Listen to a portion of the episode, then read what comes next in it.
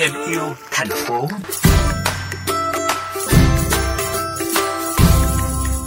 Thưa quý vị, ở một thêm yêu thành phố ngày hôm nay, chúng tôi sẽ gửi đến quý vị những con số rất đáng lưu ý về ô nhiễm nhựa mà tổ chức cộng đồng Ecofish Việt Nam tổng hợp. Ô nhiễm nhựa đang trở thành một trong những vấn đề cấp bách của môi trường khi việc sản xuất các sản phẩm nhựa dùng một lần ngày càng gia tăng trong đời sống hiện tại, nơi mà những thứ tiện lợi đang lên ngôi. 700 loài sinh vật biển đang chịu ảnh hưởng bởi rác nhựa đại dương. Số lượng này tăng từ 2,3 triệu tấn vào năm 1950 lên 448 triệu tấn vào năm 2015. Còn số này dự kiến sẽ tăng gấp đôi vào năm 2050. 8 triệu tấn rác nhựa bị thải ra đại dương hàng năm. Với tốc độ như vậy thì ước tính đến năm 2050, rác của đại dương sẽ nhiều hơn cá.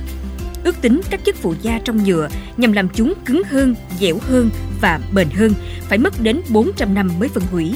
Còn số này tương đương với việc một sản phẩm nhựa thải ra môi trường thì trải qua 16 thế hệ mới có thể phân hủy chúng.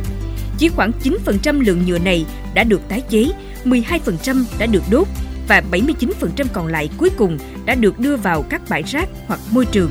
Mỗi năm, con người tiêu thụ hơn 5.000 tỷ túi ni lông, tương đương hơn 160.000 túi nhựa mỗi giây.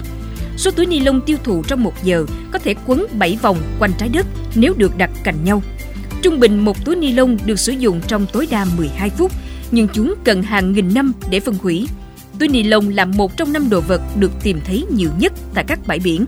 Năm 2030, có thể có 104 triệu tấn nhựa gây ô nhiễm các hệ sinh thái của trái đất.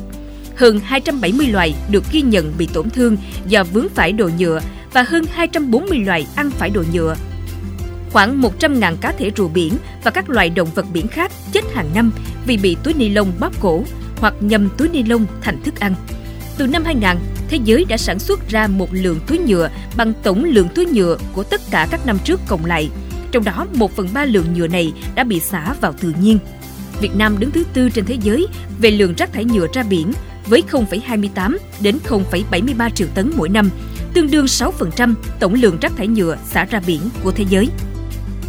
Tác động tiêu cực của ô nhiễm nhựa đến với đời sống của các loài sinh vật và con người sẽ cứ tiếp diễn nếu chúng ta không hạn chế việc sử dụng đồ nhựa trong đời sống hàng ngày.